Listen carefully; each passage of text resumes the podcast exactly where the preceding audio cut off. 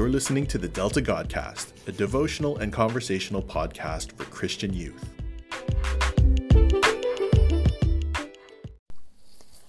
Hi everyone, my name is Diane and I am one of the Delta Young Nak ministry leaders. Today we'll be reading from Esther chapter 2, verse 17 to 18 in the ESV translation. So, Esther chapter 2, verse 17 to 18. Please turn with me to there.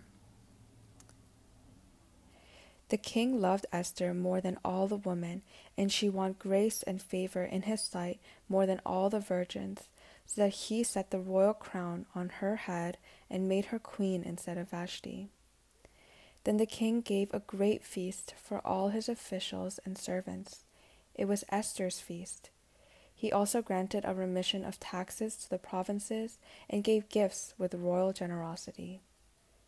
And this is the word of God. Now, to give more context to the passage, the events of Esther happened under the Persian rule and the Jews lived as exiles. And Esther was actually an orphan who was raised by her older cousin named Mordecai. During this time, the king was in search for a new queen, so the king ordered all the beautiful young virgin women to be gathered together. And from all these women, the king favored and loved Esther the most, and so she was made queen.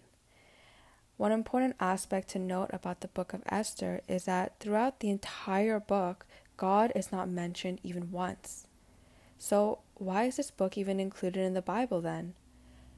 I would say it's included in the Bible because even though God is not mentioned directly, his work is so evident and it is so clear that he uses his power to save Israel yet again.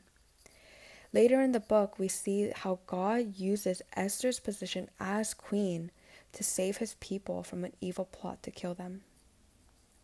So, how does this all relate to us? Think about Esther's life as an exile and an orphan. She probably never imagined becoming the queen to a Persian king.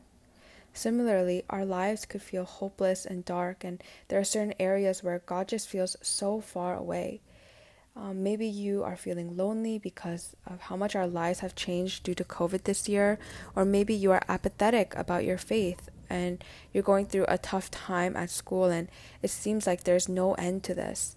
But the book of Esther reminds us that even though God is not mentioned, He is always working and He is always protecting His children according to His good plan.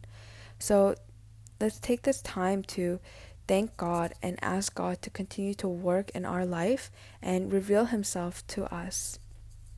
So let's pray. Dear God, you are merciful and gracious. Although we are not deserving of it, you always protect us according to your good plan. You are my refuge and my strength.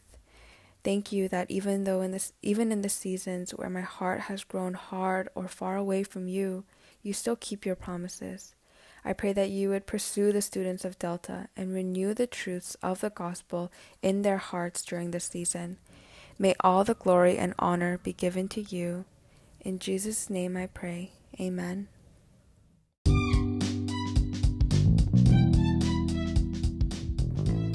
Thanks for listening today. The Lord be with you in everything you do for the glory of God.